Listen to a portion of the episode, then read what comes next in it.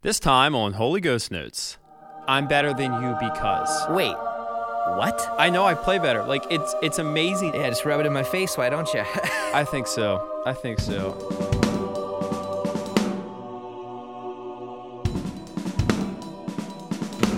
Hey, this is Matt and Tim, and you're listening to the Holy Ghost Notes. Welcome. What's up? What's, What's going up, on, what's man? Good morning to you. Hope you got your coffee Good this morning. morning. It's an early one. I didn't get my coffee yet. Oh, you I did didn't? not. No, my Okay. my uh we haven't talked about coffee in a while, have we? We Uh, have not. Probably for for the better. Uh, my coffee machine is so loud, It's funny. and uh, my my son is still sleeping. So, yeah, just rub it in my face. Why don't you? You know, uh, that was not intentional, but I understand why you'd say that. Um, I have a story for you about early morning. Um, well, something that happened recently. Can I tell you? Mhm. All right. yeah. It's ki- it was kind of traumatic. Um, Okay. so last week we got a snowstorm. Yeah. Uh, in the Northeast, we got a lot of snow. We don't always get a lot of snow. So I'm one of those people that if it's cold, let it snow. I thought it was great. Well, I do snow removal for a buddy of mine. Mm-hmm. Uh, his name's Josh Longenecker. His his um, his nickname's Buck. So the company's called Buck's Lawn Care. So every like time that. it snows, I get a call. I know exactly what the call is about. It's not, hey, how are you? It's you able to work ya. for me. Yeah. That's right. That's exactly right. I- know you need me, man. This is not about fun. This is about work. And um, no, he's a really, really great boss. He's a great friend, hilarious. We have a lot of fun working together. Just, awesome. just a good time. So, except for this night, it's funny. It's usually a good time. So I went out at three in the morning. It had been snowing for a little while. Um, believe it or not, that was late compared to the rest of the crew. I just needed to get some sleep because I had some studio work to do that day, and I didn't want to be completely wiped out. Yeah. So I worked from three to nine, and then the snow stopped. And I plow a bunch of parking lots. I plow a church. I plow um, a couple businesses in Manheim, you know, and I just kind of make the circuit until the parking lots are clear. Anyway, I run a truck plow, so I know the route. I got it done. Cool. Headed to the studio. It starts snowing again, and it starts really snowing. Yeah. So I'm I'm sitting there and I'm like, all right, I'm gonna get everything done here and then get out of here because the roads are getting bad and I actually need to get to work. yeah. So um so I started plowing at 5:45 p.m. and I worked until 3:30 a.m. Oh my gosh. So I was awake for like I was awake for 24 hours, exhausted, but you know I was still doing well at three o'clock in the morning. I had, I had two more properties to do, so we went to Manheim. There's a church there called St. Paul's Church, and I've been there before landscaping. I've never plowed, so um, I was shown how to plow it, and the gentleman left, and now I was alone. Well, I noticed to my right there was a um, there there was sort of something questionable. There was something I had an eerie feeling about um, something that was happening on the premise, Okay. and I do you know what I mean when I say like you can't you can't really explain why you have a weird feeling about it. It just Yeah. gives you this something doesn't feel right. Well, I had Yeah, that feeling yeah. the whole time I was opening up this parking lot. Huh. And um, I made sure to be to be safe and kind of like open up my end rows so I wasn't close to anybody's house or anybody's fence or anybody's car. I gave myself tons of margin because I was tired and I knew I Yeah. probably wasn't um, I, I wasn't as acute as I was when I started. So about 20 minutes into this job, I hear somebody yell at me. I have my window down because when you're plowing, it gets really hot in your truck. You need it to be hot so the windshield doesn't frost over, but it just gets so hot. So you roll your window down. I, I clearly hear someone yelling at me. I ignored it, hoping it was just something happening out there in the world that didn't affect me. and uh, sure enough, I heard it again. And this gentleman runs up to me. Um, he's wearing bright orange, bright bright orange, you know, snowmobile suit. I had seen him because he was wearing bright orange and because he's out at three o'clock in the morning. Yeah. Yeah. It, it seems strange to me. Yeah. Um, I sat there as he berated me. Um, he claimed that I almost hit him. He- was using expletives, which I'll leave out of the story. Um, more probably more expletives than non-expletives. and I'm just sitting there, just like this, just sitting here in my truck, Yeah. in drive, but foot on the brake, waiting to make my next run, hoping this doesn't continue.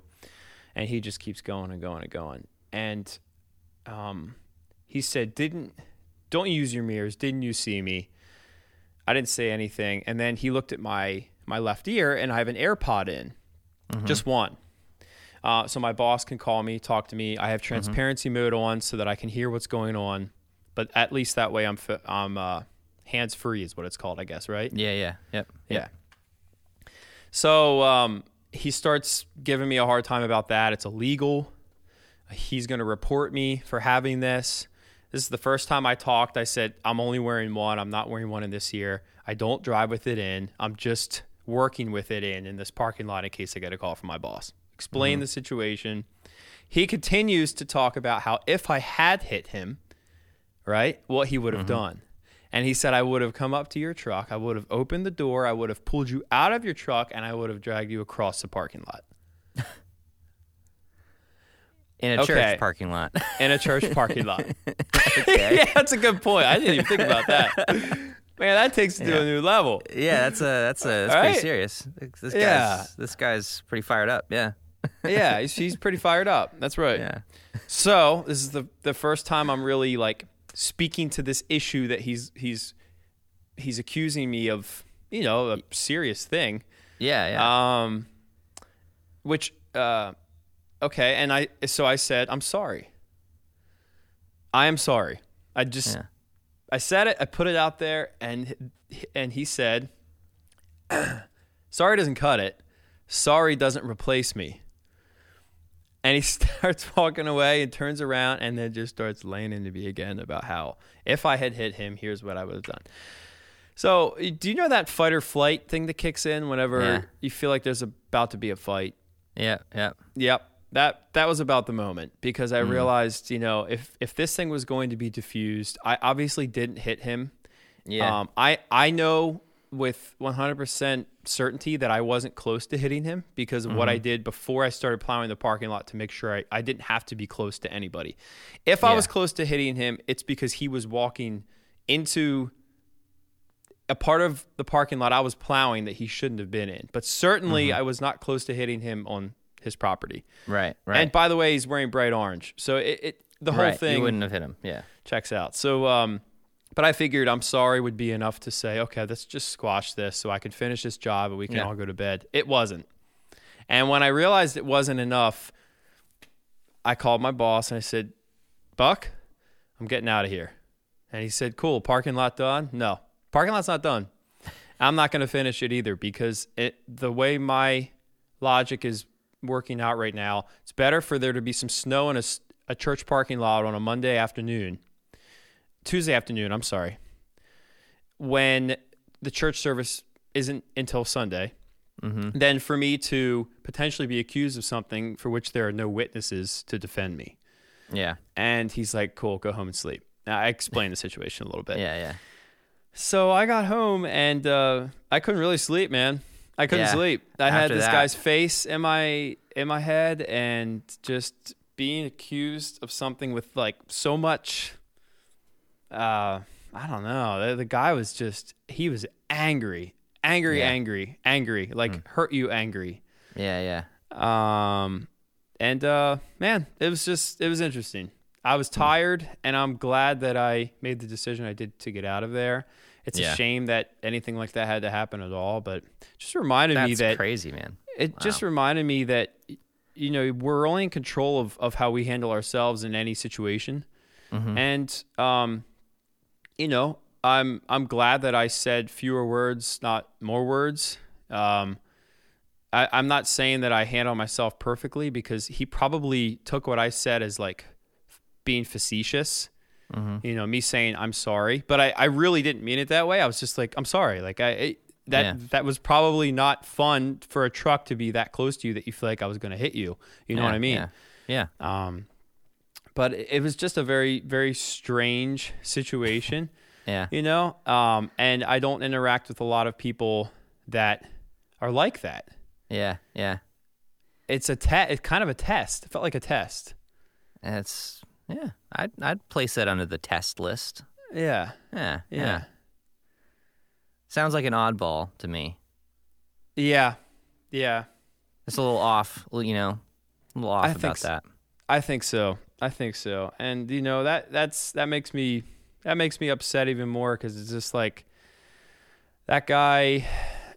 I mean, who knows what that guy's story is? You know, Right, That guy that that guy was 35 years old at one point. Like, by the way, he was probably in his 60s. I didn't mention his age, but Okay. um, but you know, our stories all lead us to become who we are, right? And it's like at any given point, we have touch points with people all around us, and it's our decision to make to make the right decision in that moment and how we handle Yeah. it. Yeah. Um, and it, it was a unique experience for me because, admittedly, I'm really fortunate to be surrounded by people who, you know, are just generally Don't nice treat people. like that.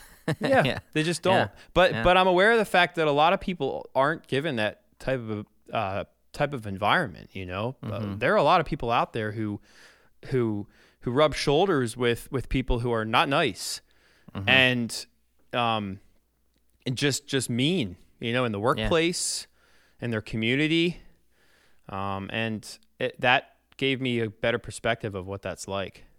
Not easy. Hmm. Yeah. Yeah. It's not easy.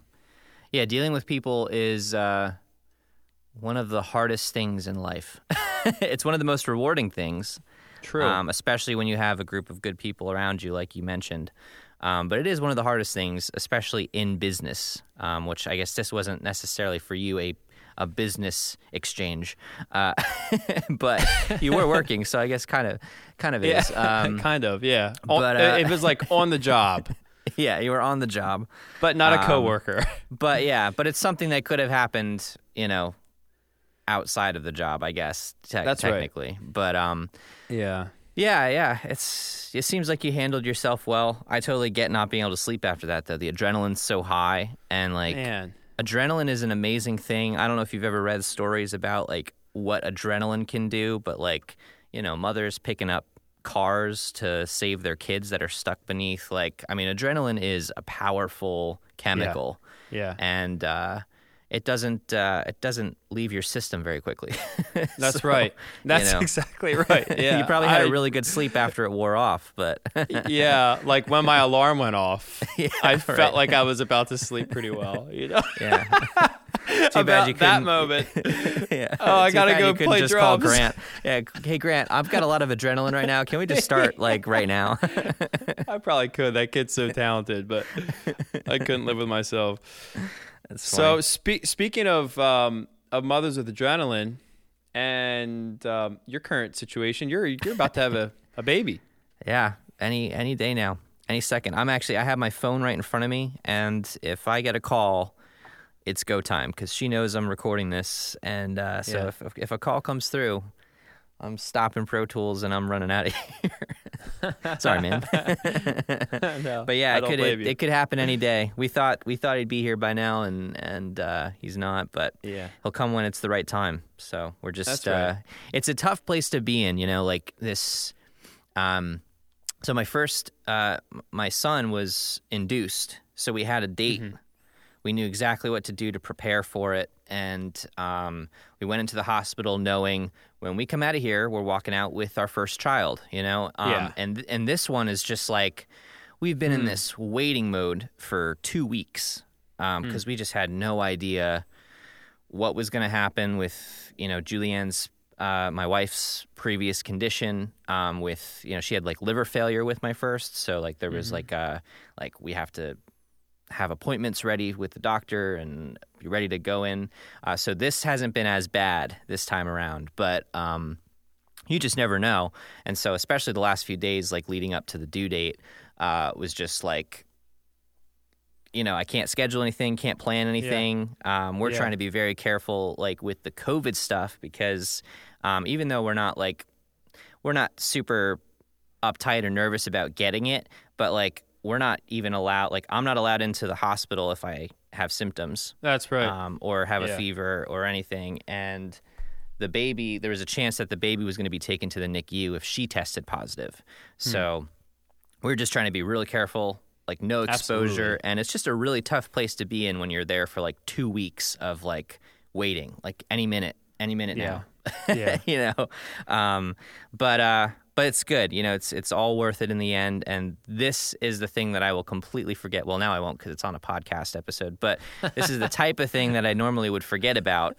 You know, a couple years down Yeah. the road, it's like you know, Right. oh yeah, remember the pregnancy? Not really. you know, Mm-hmm. it kind of fades after a while once the baby comes. You know, your your priorities shift. But um, yeah, man, it's a it's a crazy time. I'm glad we were able to to you know uh, sit down and and uh, have a conversation. This is th- these conversations are the ones that I look forward to uh, Yeah. the most. I think, Yeah. um, and uh, stick with me. So. I'll probably still be thinking about these. These well, I probably won't be talking, thinking about this when the baby's coming, but you know, maybe up until the baby comes, I'll be thinking about this stuff. Yeah, and then you won't be anymore. Well, we're we're thinking, you know, thinking of you, rooting for you, praying for you guys. Thank and you. I appreciate you making some time to do this this morning. I know the episode. So today is admittedly a Saturday. Super Bowl's tomorrow. This episode comes out on the tenth. So, Mm-hmm. um, which as it turns out is Wednesday, I believe. So by Yeah. the time you hear this, um, Tim probably has a has a baby. Uh, Yes. Certainly, Most certainly, we all hope for for their sake that it happens sooner than later because Mm-hmm. it's your wife is very very pregnant, more pregnant than she's ever been pregnant before in her pregnancies. yes, yeah, yeah, yeah. Very pregnant, very uncomfortable, not sleeping. You know, Yeah. the works. But Jeez. Yeah. so Super Bowl is tomorrow. You kind of slipped that in there. Who you got? Who you got for the Super Bowl? Tampa Bay, Yeah, Tom Brady factor, Mm. and the defense. Um, Mahomes and the Chiefs are so fast and so good. Are they stoppable, or are they unstoppable? The Buffalo Bills could not keep up with the speed. I think the Bucks defense is going to, and I think Tom Brady's going to do what he does best. yeah. What about you? I've got a bad feeling that Tom Brady's going to take another Super Bowl ring home with him. crazy, right? I mean, It's it's insane. crazy. I saw a meme yesterday. It was like, um, and the, this might have been in the inner circle meme group, uh, but it was like, uh, when we said we wanted things to go back to normal, we didn't mean Tom Brady in the Super Bowl again. wow. but it's That so true. I mean, the guy so is has been in the Super Bowl more times than anybody. It's like insane. You know, it's just it's ridiculous now. And he switches teams, and you think, all right, at least we don't have the you know Belichick Brady combo anymore, and goes and does it again. Dude, he's so confident. I, I think it's his confidence that gives him success. I think sometimes faking it till you make it is a greater asset to anybody than the ability to do that thing. Yeah, Like Tom Brady being on the team gives everybody the confidence that they can win, even if the Chiefs are a better team and they are. yeah, it's like And it's having that- him is like a rite of passage. That's It's like Our quarterback is Tom Brady, so you know, So we're gonna win.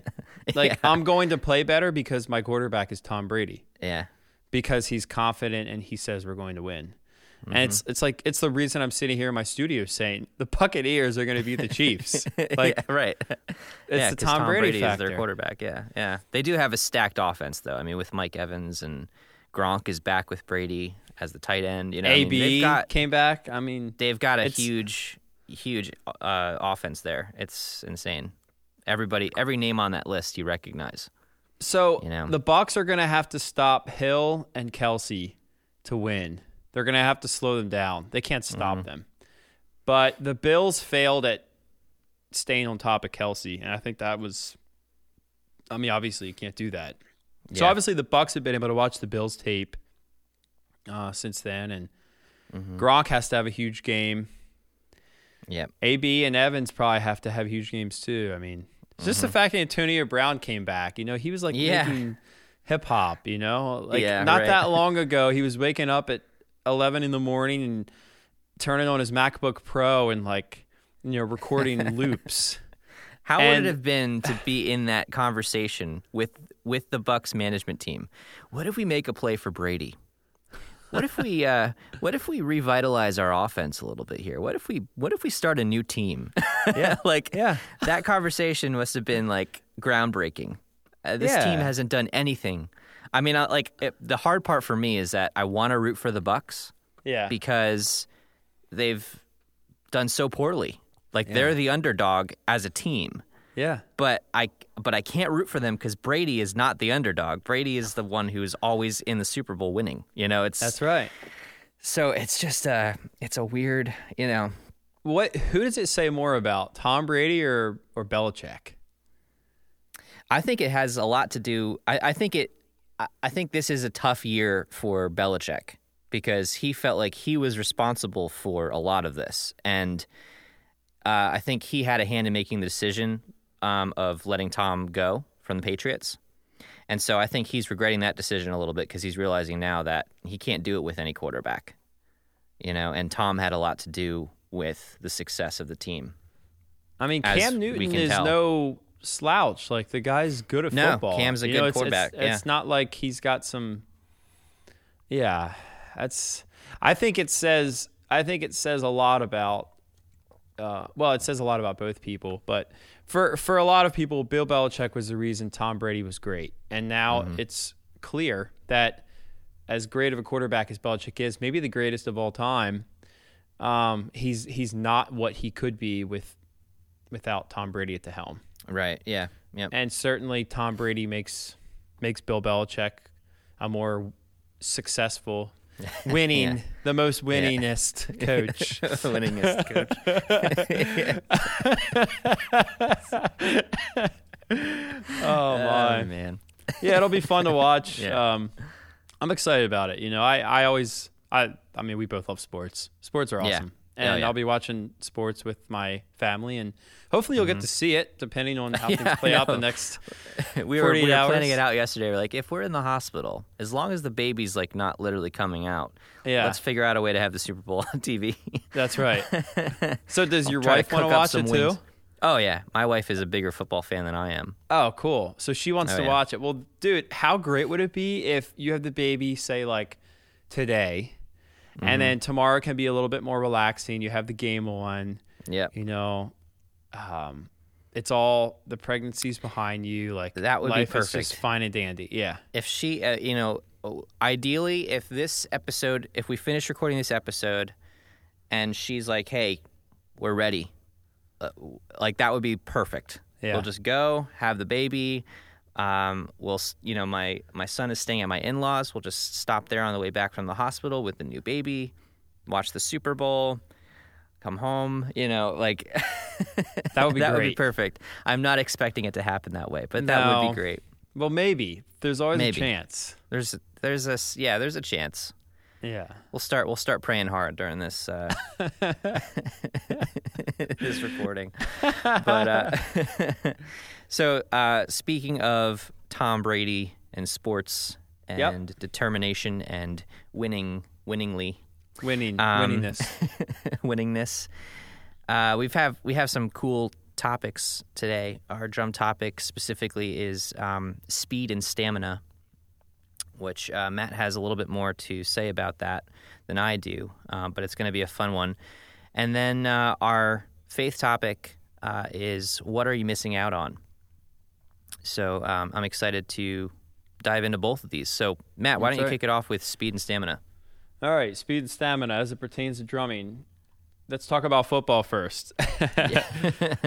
um, Tom Brady was 23. 23 year old Tom Brady was a sixth round draft pick for the Patriots. Tall, lanky, ran the 40 yard dash in 5.28 seconds. Most quarterbacks do it in under five. Man, He's now in his mid 40s, 43, I think. Uh, been to the Super Bowl 10 times. About to win another one, most likely. uh, by the time you're listening to this, maybe you're like, what were they thinking? They lost. But um, we'll see. We'll see how it shakes, you know, shakes down. But Brady Tom wakes Brady's up at also lost in the Super Bowl before. He has lost. He has lost. so yeah. yeah. And everyone's shocked and excited, actually. yeah. Um, Brady wakes up at 5:30 in the morning. He meets his trainer at eight. Uh, he works out, a couple workouts a day, and I I just thought it. Fa- I I found it fascinating recently when I heard something about Tom Brady and why he's successful. So Tom Brady, Aaron Rodgers. Aaron Rodgers probably the better quarterback all around, right? Um, smart decision making, able to scramble, get out of the pocket, make moves, um, sort of make the defense question what he's going to do. Whereas with Tom Brady, you know he's he's a pocket quarterback. He's going to stand there and he's going to he's going to Yeah. try to find someone. You know, he's going to try to find hands. So um, Aaron Rodgers though isn't in the Super Bowl. Tom Brady is. Lucky, maybe a little bit, but there's something about Tom Brady that makes him uber successful and the goat in many people's minds, and it's um, it's his confidence, his confidence to uh, his his his confidence to say, you know what, no matter what, no matter how much we're down, we can win this game. Super Bowl 2016 was it? They were down like 28 points, 25 points at the half. Came back and won. So he makes everybody better. But I heard an interview recently where he was talking about how does he do that under pressure? How does he have that confidence? And his advice was to relax. So I want to talk about that as it pertains to drumming because in drumming, oftentimes our our thinking is, as we've talked about, drum sets up on a riser, spotlights are on it, everybody's watching. Get up there and just hammer down with everything you've got. The, you know, the more muscles you have, the better. Um, Yeah. The stronger you are, the better.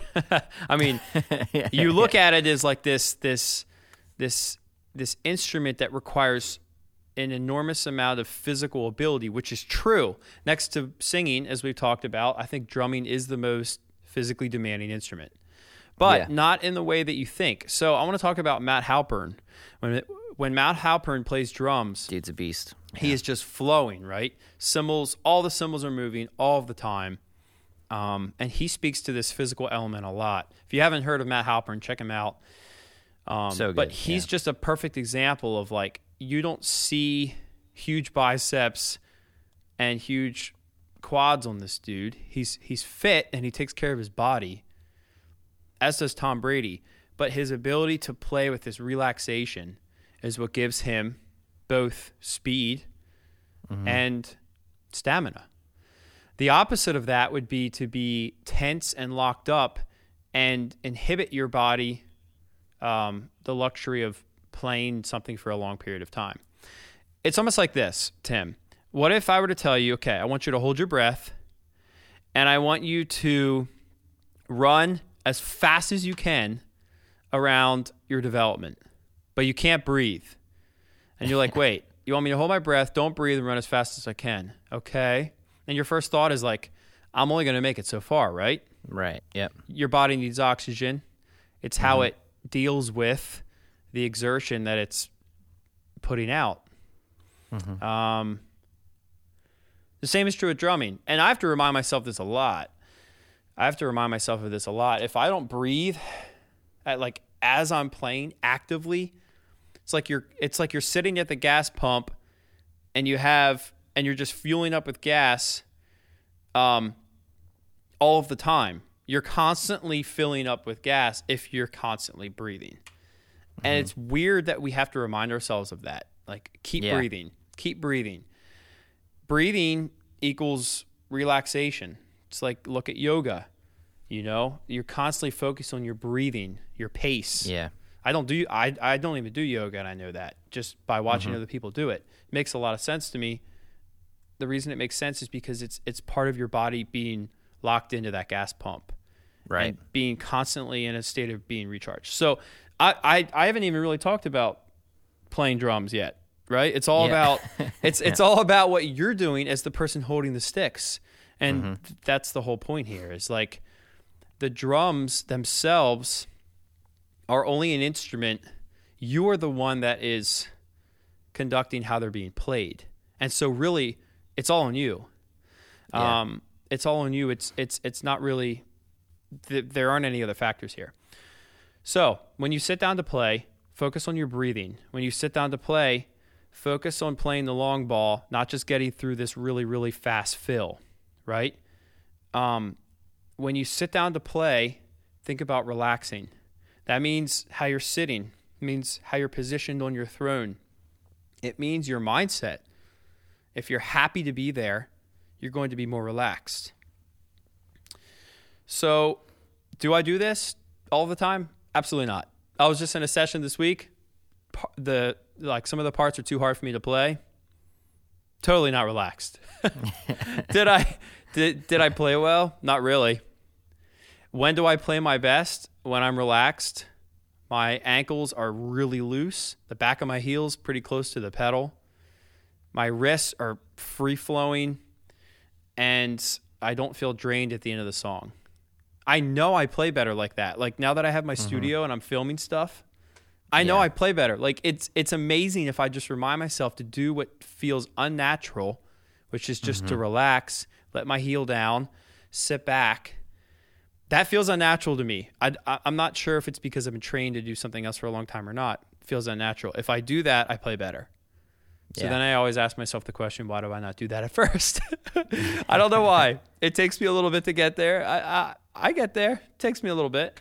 Uh, I don't always live in that place, but uh, I do. I do know that when I'm relaxed and I'm sitting back and I'm breathing, I just play better, man. Yeah, yeah, makes a lot of sense. I so it's funny that you said we didn't even talk about drums yet because that's I mean that's the uh, that's the key right there. And even like if you break down rudiments, you know, right. and and playing drums the quote unquote right way, as if there's one way to do it. But I mean, in most cases, if you're improving as a drummer, you're finding that you're doing less right. with your body. You know, um, a lot of people that I see playing drums are like tense and they're mm-hmm playing like this. And a lot of young drummers, or you know, drummers starting out, not necessarily young, uh, drummers who just started, are very active. They're moving their arms around. Um, this is going to be turned into another GIF. I can already feel it. Uh, that movement. Uh,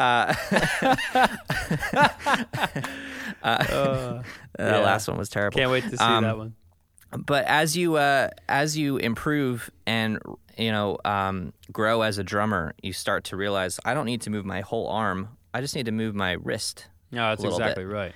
You know, and uh, same with feet. I don't need to move my legs up and down. I just need to move my ankles. Mm-hmm. You know, and and you start to realize these things that not only uh, take less effort and less energy, but also allow you to play faster.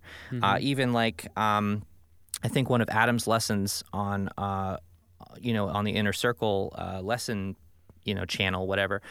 Uh, was just talking about how to how to use your wrists even less by using your fingers. Mm-hmm. You know, mm-hmm. I mean, that's like if you can use your your fingers in tandem with your wrist. I mean, you can pretty much scale that speed yeah. as quickly as possible. Um, I'm not a fast drummer. The fastest stuff that I do is like pop punk, which is I guess relatively fast, but oh, yeah. like I'm not doing like crazy double kick or anything. Um, the best advice that I can give you, um, taking it to the kit now, would be um, play slow. Mm-hmm. Play slow for a really long time. Uh, I can't stress the importance of like it, like playing fast is is one thing, and if you want to sound terrible but fast, then just start playing fast. You know, just mm-hmm. play as fast as you can. It's not going to sound good. Mm-hmm. Um, if you want to play fast and sound good, play that part very slow. You can spend your entire session just getting that part down. Hmm. It doesn't. It doesn't matter how you just play it as fast as you can. Well, mm-hmm. if you start to get sloppy, slow it down mm-hmm. and just keep playing it at that speed until you're locked in. And then maybe when you get to the kit the next time, try to speed it up a little bit. See, hmm. you know, see where you can play it well. And that's how I would say to grow your speed. Um, and I think stamina will actually come naturally there because yeah. you're going to start to realize this is how I play this part. Yeah. Um, I don't need to tense up. And and for me at least, I'm more tense um, when I'm playing a part that I'm not familiar with. That's exactly right. Because the muscle memory isn't there. So I, mm-hmm. I know we're starting to sound like a broken record, but it's because there's some of the, some of these key um, uh, key focuses are important. Mm-hmm. Um, you know, and it plays its way into every other aspect of drumming. Um, muscle memory, knowing your knowing the parts is going to improve how you play them, hands down. Yeah. Starting slow is going to enable you to play fast down Yeah. the road if you Yeah. keep practicing at it.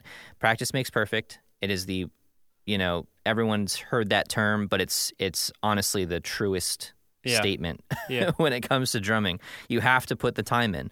Um, and then and then what exactly what Matt said, like being relaxed. Like the reason Tom Brady is such a great quarterback is because he just relaxes. And, And you can when it- tell. And it's when it matters too. I, I guess I guess mm-hmm. the most important thing, maybe as a drummer, if you're listening to this, you're thinking, okay, I can be relaxed when no one's watching, right? I, mm-hmm. I I completely agree with you. Like that's Yeah, that's how I am. I don't really like playing in front of people, as funny as that sounds, because it's my job. I Yeah. enjoy it. I enjoy it when I'm confident and feel able-bodied to do it. But if I'm feeling unconfident, it's obviously it's one of the scariest things in the world.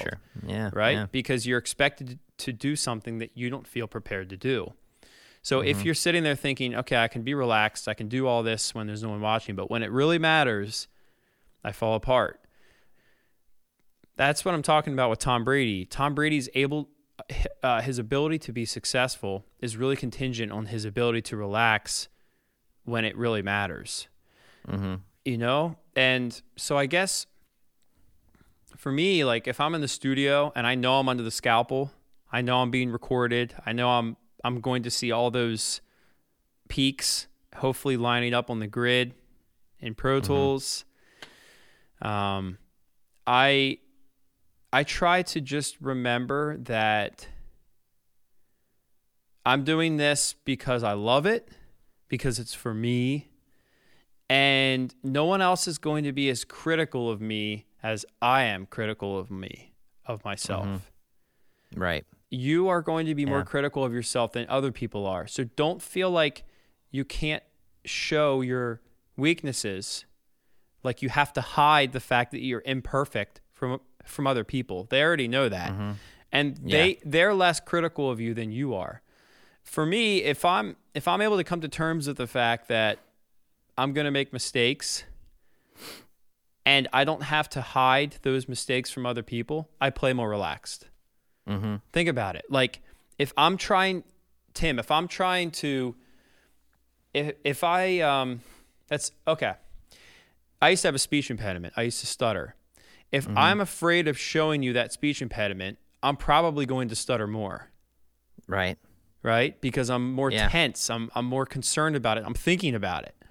Mm-hmm. As a drummer, if you're concerned that other people are going to see you as an imperfect drummer, guess what? You are. Everybody Mm-hmm. is. No one is perfect. So come to terms with that, knowing that other people expect that from you. They don't expect perfection.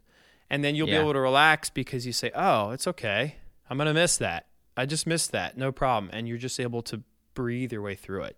I think for Yeah. me, I wish someone would have told me that 20 years ago so that Yeah. I would have known I don't have to put on this facade that I'm perfect just Yeah. because I'm in a band and on a record label and touring and playing Yeah. in front of people, you know? hmm But for some reason that that was sort of built into me. I'm a perfectionist. That's probably part of it. Yeah. Yeah. That's probably part of it. That's definitely it. I mean, there's it's it's really true. Like if you have, like they say, if you have like some kind of physical ailment or something that that you consider wrong with yourself, Yeah. because it's it's quote unquote weird or different, you know. Um, in most cases, you're the one drawing attention to that thing Mm-hmm. in conversation with others. Um, while you were talking, I, I remembered a story, um, and you probably don't even remember this, but um, our bands played a festival. I don't even remember what year. This must have been 2006 or seven or something. Our bands played the same festival in Jersey, And Jersey. and uh, Revelation yeah. generation. yes, Rev yes, Gen. uh, Of course, Rev I, Gen. of course right. I remember Yeah. this. So I love remember that music festival. Yeah, so um so I was able to catch your set. So I was standing side stage with another band, um, Fireflight. I don't know if anyone Mm-hmm. listening knows who they are, but um and I just remember so I knew you, I had seen you play before. Um they had only heard your music; they had never seen you play live. And I remember, um, I forget her name, but the lead singer of that band was standing next to me, and she was just like in awe watching you play drums. Like she was like shaking her head and like she kept like tapping my shoulder like like look at you know and i was like yeah i know i know. And i and i'll never forget this like it was such an awesome performance and i remember like catching you uh, after the show and you like looked at me and you're like dude that i, I that was such a bad show like i played so bad and i was like dude no one would have even noticed like literally the singer of this band was like tapping my shoulder every time we did some crazy fill Yeah. and uh and it was i mean that's a testament right there you felt Yeah. like you played horribly Yeah. um and the singer of a professional touring band Yeah. was sitting there freaking out at how good that was you know that's just funny Same The story. contrast, you know? Uh, I've had that same conversation so many times with other drummers. E- exactly the same thing where I'm like, that was so sick, Aaron Gillespie. and he's like, oh, that was trash. I played Yeah. horrible. I'm like, dude, I know what trash is. I'm a drummer. Like, I do this. Yeah. And I know what you're saying when you say I played horribly. I say that too. You did not play horribly. you're your own worst enemy Yeah, that's right. that's the thing So You're- you're your remember biggest that. critic Please remember Yeah. that. Like you're going to play better if you remember that other people are less critical of you than you are of yourself. yeah Use that to your advantage. You're going to so in other words, you're going to play worse if you're focusing on what other people find in your playing to be uh, imperfect. Other people know you're not perfect. Play with that Yeah. in mind, and you'll play better because you're relaxed. And when mistakes happen, and they will, you'll get through them. yeah yep That's it. That's it. Now, can we all follow that advice? Not all the time. not all the time. Three days ago, I was not following my own advice, but that's why we talk Yeah. about it on here. It's a good That's it. reminder, and you know, Yep. Um, I I would be anxious to hear how that is helpful to drummers who are listening to this. So if if you have Yeah. found that to be helpful, send us a message. We'd love to hear it. Maybe we can read it on the next episode. You know, talk about some of the messages we get. Like, hey, that was terrible advice, and definitely doesn't work. And I got kicked out of my band because I relaxed and I couldn't play the Didn't- songs. You know, like whoops. Yeah. All right. Yeah, it is. It is interesting seeing uh, incredible drummers with terrible form, uh, and like, how do you do that? Like, you That's just- true. You know, how does that even work? But uh, I, it happens. So I mean, everyone has their own way of playing, and you know, sometimes looking tense might be the most comfortable thing for you. Travis One Barker thing I guess- doesn't yeah. have like this kind of technique, and he's Choked up on the stick, and he yeah, worst form. He holds the stick like like this. Yeah, I think it's even higher than that. Yeah. It's crazy. Yeah. It just feels it looks uncomfortable, but Yeah. he's comfortable and he's been playing incredibly for years, you know. I mean, it's crazy. Um, one other thing I will say is I, I, I want to reference a conversation that we had. I don't know if it was a year ago, but uh, you had talked about Dave Elitch and not fighting the drums. Like, I I think that's something. If you're finding, if you're struggling with certain parts that are very fast, break down the part. Figure out where you know where am I going with this? Where am I screwing up? Where am I hitting the uh, you know I'm hitting the high tom rim Yeah. every time I try to transition, um, and f- try to figure out maybe my kit isn't set up right. Yeah. You know, everyone wants their kit to look cool, and sometimes you want to match the drummers that you uh, idolize, but ultimately, like you have to set the kit up for yourself. You know, if there's a tom that's that's getting you every single time you try to play this part, uh, there's a good chance it's in the wrong spot. No, that's true. I mean, you know, that's so. Um, so keep that in mind uh, as well. Just as a side note before we wrap this topic up, because I think um, you know, make sure that you are comfortable with your kit setup. yeah. because that ultimately is also going to help you uh, play faster. No, that's true. I care a lot about the aesthetics, but I started with a snare drum and a kick and a hi hat. I took everything else away mm-hmm. 15 years away. Yeah, 15 years ago. Just played with those three instruments. Closed my eyes or mm-hmm. turned off the lights. I can't remember. And I Yeah. just moved them until it felt good. Turn t- turn the lights on. Open my eyes. Tom one, Tom two. That felt good. Tom three. There you go. Yep. So do the same thing, I would say. And then if it looks dumb, then and you really care about the aesthetics, which I understand, move some stuff around that's maybe a little bit less inconsequential, less consequential. Um, like your cymbals, you know, snare drum and kick placement are really imp- and tom one are really important as far as like how I'm bounced on the kit. Yep. Uh, but but at the same time, you know this is true too. Like if your kit sounds bad and it looks bad, it takes away a lot of the the joy of playing. It does. Like when your kit's tuned up, you know, and it it looks good and it all feels good. That's that's important. It's all It is, It's yeah. all important. It plays into it. It plays into it for sure. yeah. Yeah. All but right. if you're noticing certain, you know, uh, certain things that are happening consistently, you know, yeah. focus, you know, put some effort towards fixing it. No, that's right. Yeah. Okay, faith topic. Cool. Faith All right, topic is so- uh, uh, a faith you topic missing out picked, on? Actually, yeah. Yeah. So how about yeah. you head this So one off? I will, yeah. I, I'm going to start by reading a verse. It's Luke 10, uh, or a few verses, I guess. Luke 10, 38 through 42. Um, and uh, let's see where, where, where this goes. Um, it's it's a verse that I'm sure any any of you who have grown up in the church, maybe if you've only at- attended church three times, you've probably heard a sermon on this because it's such a popular verse. Yeah. Um, but uh, I'm, I'm going to read it and see where the conversation goes. So, um, Luke 10, 38 through 42. Now, as they went on their way, Jesus entered a village, and a woman named Martha welcomed him into her house. And she had a sister called Mary, who sat at the Lord's feet and listened to his teaching. But Martha was distracted with much serving, and she went up to him and said, Lord, do you not care that my sister has left me to serve all alone? Tell her then to help me. But the Lord answered her, Martha, Martha, you are anxious and troubled about many things, but one thing is necessary. Mary has chosen the good portion, which will not be taken away from her.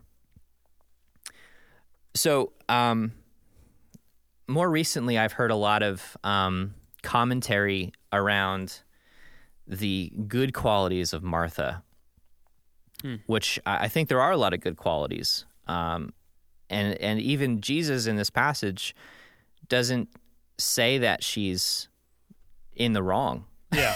like a lot of people have taught or preached. You know, Martha's not the bad guy here. There's just a different perspective, right? Um, and so the the it's really the last two lines that stick out to me. But the Lord answered her, Martha, Martha, you are anxious and troubled about many things, but one thing is necessary. Mary has chosen the good portion, which will not be taken away from her. And and especially that last line, like that time that Mary spent with Jesus is time that will uh, supersede even this life. Right? I mean, no one knew exactly what was going to happen to Jesus with his death and, and resurrection and, and ascension, you know, but um, but Mary in that moment said, This is more important. I'm I'm gonna sit here and, and take in everything that I can. Uh, and I think that like this is a really good picture of um, the church. This is a very good picture of how we can get so concerned and consumed with all the things.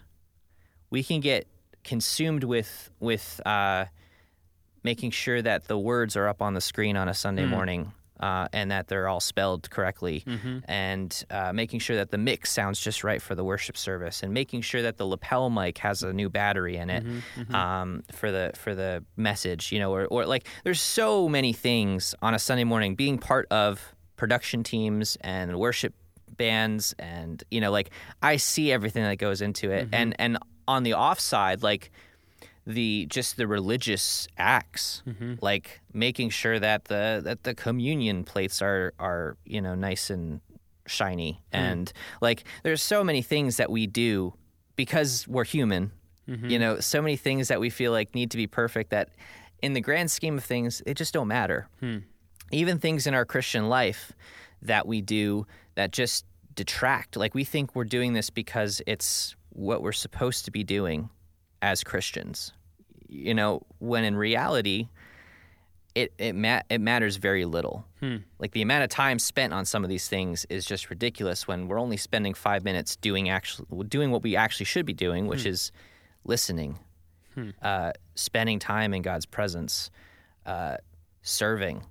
You know, like there's there are so many things that we're not doing that we really should be doing, and I think this is a really good uh, good picture of like like so Martha was in the kitchen, you know, preparing a meal. It's important. No mm-hmm. one's saying it's not important. Mm-hmm. She was cleaning. Um, she wanted to tidy up her house. She wanted to present something to Jesus because you know she understood who Jesus was, and it was mm-hmm. important to her to do these things. And there's nothing wrong with that. But what did she miss out on? Hmm. Right? It's not that she was doing the wrong thing. Uh, it's not that she even had the wrong idea of who God was. It just didn't dawn her that like all that time spent was time that she wasn't receiving. Hmm. You know, and and so that makes me think like, okay, she wasn't receiving. Hmm. W- How many times am I caught up with other things and I feel like I need to be doing. I feel like I need to be hmm. serving. I feel like I need to be preparing. I, I feel like I need to be doing my part as a good Christian, whatever that means. And I'm not receiving. What it's clear in this passage what was most important was was that Mary was receiving from Jesus. There's a clear distinction you're making that I really like. And it's so here's what I'm hearing from you. When someone reads the Bible, they might say, I can't do that. I can't live a Christian life. I just it's it's too it's too restricting because it's telling me mm-hmm. there are all these things I can't do. All of these things that are wrong. These commandments I must follow. What I'm hearing you say is there are commandments that you can or cannot follow. If you follow them, you will receive. You will get something that you would not have otherwise gotten. If you don't obey, if you don't listen, if you don't if you aren't guided by the words of the Bible and by what Jesus wants for your life, it's not that you're doing something that he says that's wrong. How dare you? That's mm-hmm. terrible. There is a certain judicial system inside of God's parameters. Yes. There mm-hmm. is there is responsibility that has that has to be taken seriously in the end. There has to be justice. But the bottom line is it's it's not that there are things that God is saying that is wrong. That is wrong and therefore you shouldn't do it. It's you're missing out on what you could be having right now. And this is just a um, zoomed in version of what I see as the prodigal son. Whereas the older brother is working at home, he's doing all the right things. He thinks he's in step with what his father wants for him because he's not doing anything wrong. In the end, he doesn't receive the blessing, the feast, mm-hmm. because he's so wound up, so caught up, so distracted by what he thinks is right and wrong. And how could his younger mm-hmm. brother feast and be invited into a party that he doesn't deserve, by the way, that was paid for by the older brother? Because the younger brother, Yeah. when he asked for his inheritance, took it. There was only 50% left, which was the older brother's. Mm-hmm. So there was bitterness, there was resentment. In this case, you have someone doing the responsible thing of being a good host. Like you said, it's a good thing. It's not it's not a bad thing. It's just a lesser thing. Jesus' words, better. The opposite the Yeah. opposite of better is lesser, I would say in this case, you know? Mm-hmm. It's um Yeah. she could have been but she wasn't. Yeah. And I think that that can help us. See, this is a tough a tough line to walk because you might be listening to this thinking, "Wait a second. So what about sin then?" Sin Mm-hmm. sin has repercussions. But oftentimes we Yeah. look at sin as like God hates me. I'm I'm Mm-hmm. I'm condemned to hell because of the sin that I've committed. No, no, no, no. Hold on a second. Sin does create a barrier between you and God, but Jesus but Jesus, But Jesus Jesus bridges that gap. He he is our intercept, our direct line to God that even though we sin is is what we receive as a result of grace. And continuing to sin, continuing to um, to avoid what, what what God really wants for us, not only not only separates us from him, but it, we don't get to receive what he has for us. And that's the real travesty. The real travesty Yeah. is that there's a, there's a lot more to miss than than we think sometimes. And if we would just remember that, it would be our motivation to do what is done in the story, which is put the dishes down and go over and do do something that seems um um, I mean almost silly. Almost silly. Um but Yeah. like you said, it's it's something that she'll take with her forever. Yeah. I love that you brought up the prodigal son story because I agree it's very similar and and one of uh, like this mind-blowing moment for me as a person uh, as a Christian was when it was put into perspective for me that we are not the prodigal son. Mm-hmm. We're the big brother. Mm-hmm. And I was like, wait, what? Mm-hmm.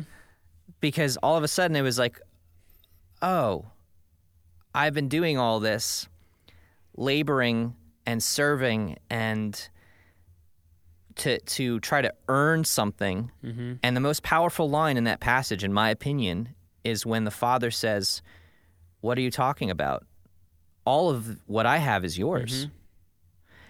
And like, like if I was that big brother in that moment, and it, when it, when this dawned on me, I was the big brother in that moment. It was God telling me, "What are you talking about? All of what I have is yours. You don't have to earn this. You you've inherited it. Like y- you know, it's not that you've you know working is what got you here. Like you've always had it. Um, and that doesn't mean I'm, this isn't a call to be foolish. Uh, it's not a call to be um, a bad steward of what you have, but it is a call to make that distinction. To say, what am I missing out on? Like, am I living in a way that's trying to earn what I already have? Like, how ridiculous does that sound That's when it's put into right. perspective? Like, why why would anyone try to earn something that they already own? Hmm. take ownership of your faith. Take ownership of what Jesus has done for you. It's not, you know, Christianity is not about following the rules to have salvation. Christianity is about you have salvation. Therefore, Yeah.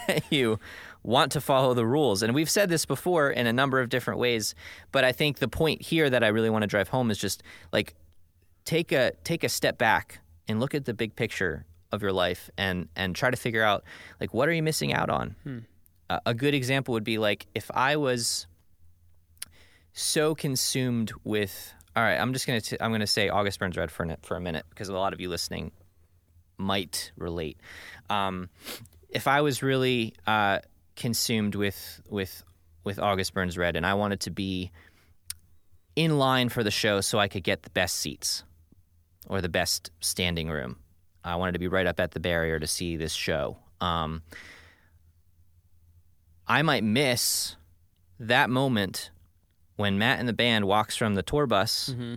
to the back of the venue, and I'll miss out on that opportunity to say hi or to have a quick conversation mm-hmm. or you know like this is it's a terrible example but like what like look at your life. What are you missing out on? What are you so focused on doing the right thing or the thing that makes the most sense that you might actually miss out on what's what's more important you know Dude, this is this is so important that we hear and that we remind ourselves mm-hmm. of this. Stop it. Just stop. Stop, stop, stop, stop, stop. Stop working for something that you already have ownership of. You Yeah. already have access to. You have it. You don't need to mm-hmm. work for it. You can't work for it. You can't. It's impossible. Yeah. You already have it. Mm-hmm. You can't you Yep. you can't strive to earn it because it's yours.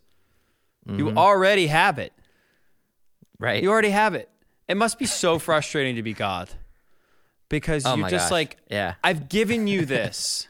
Stop. And yet we need we need to for ourselves, for our own sanity, feel like we've earned it in some sense. We all do it. We are all the older Mm-hmm. know, brother.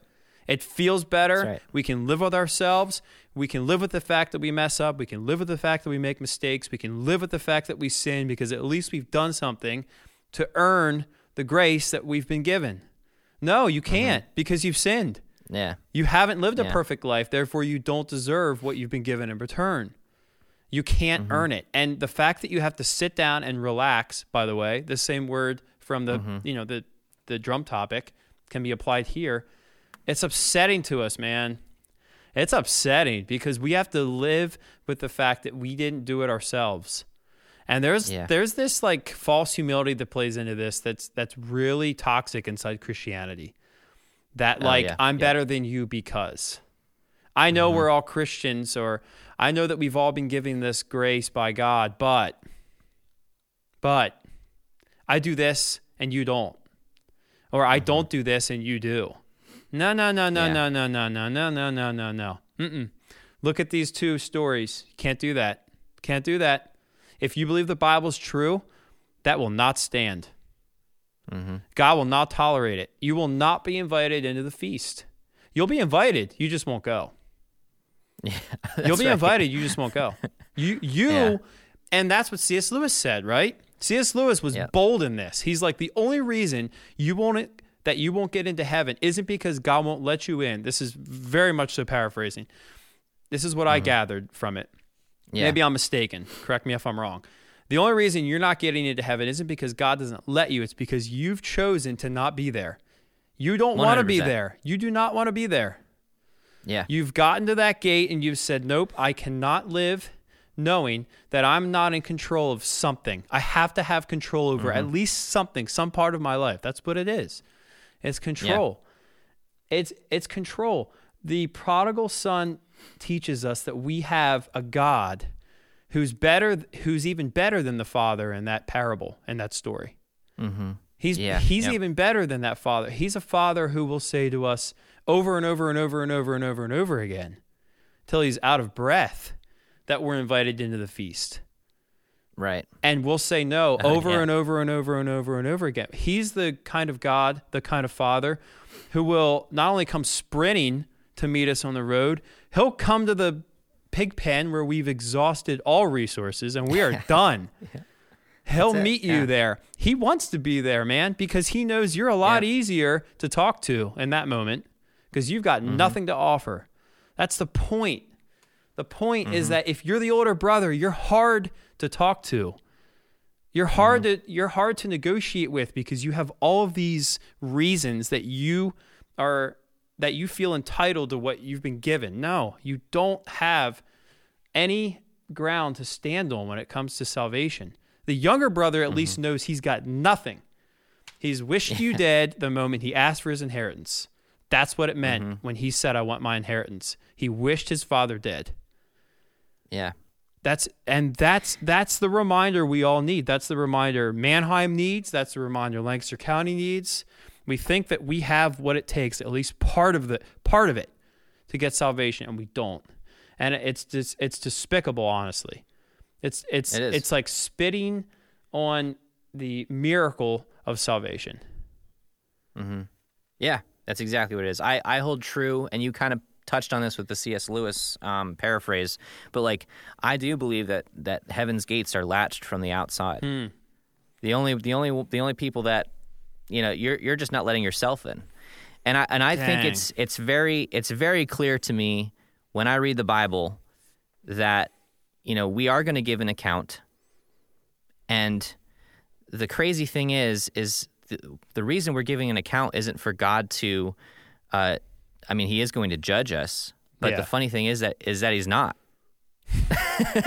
He's he's going to judge us but really the judgment is is all on ourselves and this is funny because it ties into the the speed and stamina topic a little bit too is that Yeah. we are our own worst enemy That's in this in this instance we are we are our own biggest critic Hmm. we're going to give an account and we're going to start to realize I do not compare. I do not deserve to be in heaven. And that is the place that we all need to get to. Ultimately, that's where we all need to be. Hmm. That's right. And the sooner we get there, as soon as we find that humility, the sooner we realize that we are terrible people, Yeah. awful people who don't deserve the grace of God, um, the quicker we'll realize the gravity of that grace. And all we have to do is accept it. I mean, like I, I kept saying the word received when I was referring to Mary Yeah. being there with Jesus for a reason because salvation is a gift. Hmm. It's already been given. We have the choice whether to receive it or not. That's that's on us. Hmm. That's the only thing we have to do and it's really not anything. Hmm. It's it's a very passive acceptance is a you know you just have to receive it. We just have to open that latch to heaven's gates and walk in. Hmm. And the thing that's going to hold us back is when we see people who we don't feel That's exactly who, right. who we feel deserve it less. That's right. Like if I walk and I open that latch and, and see Hitler is in is in heaven, I'm going to pre- be pretty pissed Mm-hmm. Yep. because like that guy is a terrible human being, you know. But the thing is, at the end of the day, none of us earned it. Mm-hmm. None of us compare. None of us hit the mark. So, who cares? Hmm. Who cares who gets in heaven? Because heaven is about the glory of God. Hmm. Heaven is about experiencing the fullness, you know? And I think all of these passages are often misinterpreted and misexplained. Uh, I grew up thinking that I was the prodigal son, that I was the one hmm. who who walked away and was accepted back. As soon as that picture changed for me, it was a it was a game changer hmm. because I realized I am the one judging the lesser or, or the seemingly hmm. lesser. I am the Mar- I'm the Martha judging Mary for receiving, for realizing their their flaws and wanting to get as much as they can. I hmm. always love talking to like new Christians. In fact, it was one of the things that like attracted me to my wife hmm. at first. Like she was a fairly new Christian when I met her and she was so zealous. Hmm. She wanted she just wanted to learn, you know.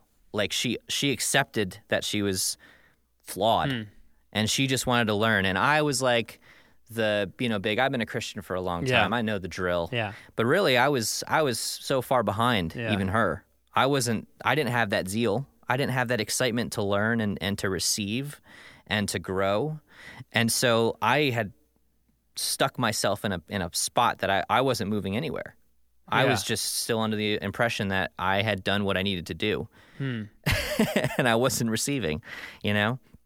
It's like so so how are we doing that, you know, as as Christians in the church?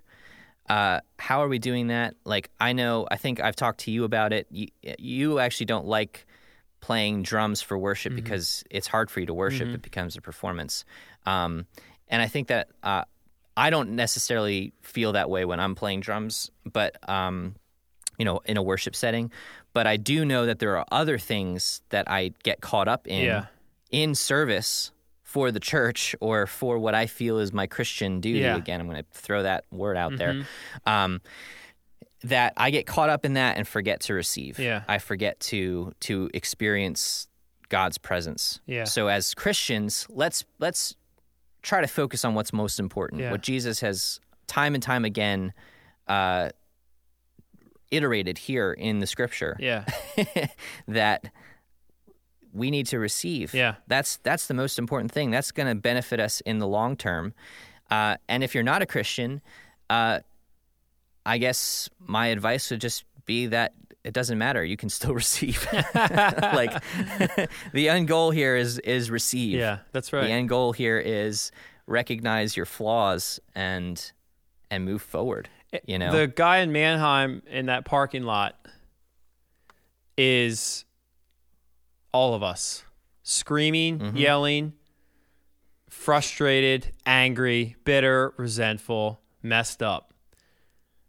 I challenge everyone listening to this to think of the of a recent interaction with someone that they feel like they were in the right and the other person was in the wrong and I want you to put yourself in their shoes. So much so that you're saying I am them. That is me. Because at the at the root of it, it is. It is you. It is you. It is you mm-hmm. because we are all flawed. And as much as we see flaws as living on in varying degrees, some are worse than others. On a human level, they are. On a spiritual level, the Bible tells us otherwise. Mm-hmm. And I would just challenge us all to look at it. Damn it, stop working to get this. Yeah. Stop it. Yeah. Just stop. Even if it's just today, just sit mm-hmm. back and stop every time your brain goes to like, oh, I can't believe that person did that, or I would never do that. No, no, no, no, no, no. Stop. Just stop yourself in that moment and put yourself in their shoes. You are a person that would do that. You, in and of yourself, mm-hmm. you, in and of yourself, are sinful. You are. Live with that, face it, and then accept the fact that you've been forgiven of it. Yeah. And when you realize that, it will change you. Real change. Not not mm-hmm. not the kind of change that's social change and cultural change. It's like formidable change. It's underneath every other change that actually lasts, that sticks, that's rooted in the fact that you mm-hmm. love something and you want to change. Not I have to change because this is wrong. You want to. You can't believe that you have the opportunity to. Like Jake, the singer from my band, said recently, you don't have to do that thing. You get to do it. You don't have to drop your kid off at school. You get to do it. Like you should feel pretty fortunate to have that opportunity. You know, we get to do this podcast. We don't have to do it. That's right. Yeah. It's a privilege. so there's a verse I want to wrap up with. Um, Tim Keller, my favorite pastor and author, spoke on this years ago in a podcast called Authentic Christianity. I've talked about it before. The reason it stuck with me is because presumably he's read this verse a lot. We all have. Yeah. Um, and when he reads it at the end of his sermon on authentic Christianity, he says, Wow, really? hmm And it's like he was reading it for the first time, even though he's read it a hundred times. And I want all of us to look for that, you know, as we hear this verse. I want all I, mm-hmm. I, I want all of us that are Christians to look for that in our lives today, no matter what it is. You've heard it a thousand times, but it's like you're hearing it for the very first time. Whether it's the mm-hmm. relationship you have with your spouse, your kids, you've been in that relationship for a while. There have been a lot of painful things that have happened. I want you to look at it as if it's it's all new. And you get to have that relationship. You get to have that experience. It's not that you have to. So here's the verse Matthew 11, 28 and 29. Come unto me, all ye that labor and are heavy laden, and I will give you rest. Take my yoke upon you and learn of me, for I am meek and lowly in heart, and ye shall find rest in your souls. Tim Keller's response was, Wow, really? I think that that's the response we all need to have, knowing that no matter what it is that you're carrying with you, man, like you said, Tim, you can receive what Jesus has for you. You can rest, you can relax, you can exhale. It's not on you. hmm Yeah. Thank God it's not on us. It's not. Just relax. Yep. hmm Yeah. I think that sums up both topics. Just relax. True. I never would have thought we would be able to correlate those two, but sure enough, Yeah, sometimes you're a little surprised by how similar. So, so if you fast forward to this Yeah. to the faith topic, uh, you got a little drum topic in there actually with that. It's, Yeah, it's pretty much the same synopsis. So, Yeah, thank you guys so much for that's right. listening to this. Thank you, Tim, for putting time aside. I know you're about to you're about to go through a whirlwind here with with having a second, and um, Hey, you're you're just as busy as I am, so uh, this this was a this was a champion episode. that's true. that's very true. I'm excited for you. so Excited yeah, for uh, you. I'm excited to hear how things go, and by the time this comes out Wednesday, we'll all know. Yeah, I'm gonna have plenty more to uh, to talk about with with two children. Um, I'm I'm preparing myself to learn and uh, and to grow, and uh, to learn new methods of of handling frustration and exhaustion. and uh, Yeah, but uh, yeah, I'm also very excited. I think I said this in an, in an earlier episode, but I'm excited to um, experience uh, an expanded capacity to love. Mhm. yeah, I, I don't quite understand how it's going to work because I love my son so much, and I don't. I know it's not going to retract from my love for him. Yeah. So it's just like, you know, I'm going to basically be the Grinch. My heart's going to grow a little bit bigger in a matter of days, and I'm excited for that. absolutely, absolutely. You're but uh, you're a good dad, a good husband, and uh, yeah, um, Thank you. I'm excited to to see your family grow. So thank you, uh, Yeah. thank you everyone for listening to this, tracking along with us. Yeah. Um, like I said earlier, send us send us an email if uh, if any of this, you know, if you're thinking about this during the week or if this makes you think of a story or, or something that relates to what we're talking about, we'd love to hear about it, and then we'll talk about it in the Yeah. February 25th episode upcoming. Yep. And um, yeah, appreciate you guys. Thanks a lot. Yeah, yeah. If you're listening for the first time, uh, we do have a uh, Patreon um, that basically uh, pays the bills for us and, and keeps us going, um, and that's patreon.com slash Holy Ghost Notes. Um, a number of different uh, levels of support um, that you can um, buy into, and that gives you various different incentives. Um, I think at the third tier, you get access to uh, mattgrinerlessons.com, where there's, I mean, tons of material there at this point, um, and weekly drummer hangouts, which everyone seems to love. Um, but even at the first tier, uh, you get into our incredible inner circle uh, community group, um, which I say often, but it is arguably the best thing about the entire Patreon uh, experience. So um, check it out if you're interested, if you'd like to support us, if you'd like to be more a part of what's going on. Um, I've got a couple new shout outs actually. So shout out to uh, Nicholas Lewis or Bam Bam Lewis as he signed up under that name. Bam Bam. Nice. Welcome. Welcome, and, Bam Bam. Uh, and Christian Ashmore. What's up, uh, Christian? who is a uh, brother of one of the other members Nice. that we've That got on here. rules. So, um, yeah, Thanks yeah, for very signing up, cool. so welcome, guys. Thank you for signing up. And um, yeah, if you have any questions, thoughts, concerns, uh, I would love to hear about them. Uh, Matt and Tim at theholyghostnotes.com is our email address. And uh, yeah, use hashtag Holy Ghost Notes on your drum videos for a chance to be featured on our uh, social media pages. And drop us a review if you're listening on Apple Podcasts. The reviews help, apparently. And um, so if you have a few extra seconds, drop us a, a review. Could be one star, could be five. Doesn't matter. we love you anyway. Uh, preferably five. Um, and I think that's it. That's it. Uh, We got merch on the site, and uh, yeah, thank you guys for listening. You guys are the best. Can't say that enough. Literally have the best community around Yeah, us. for so sure. Thank you all.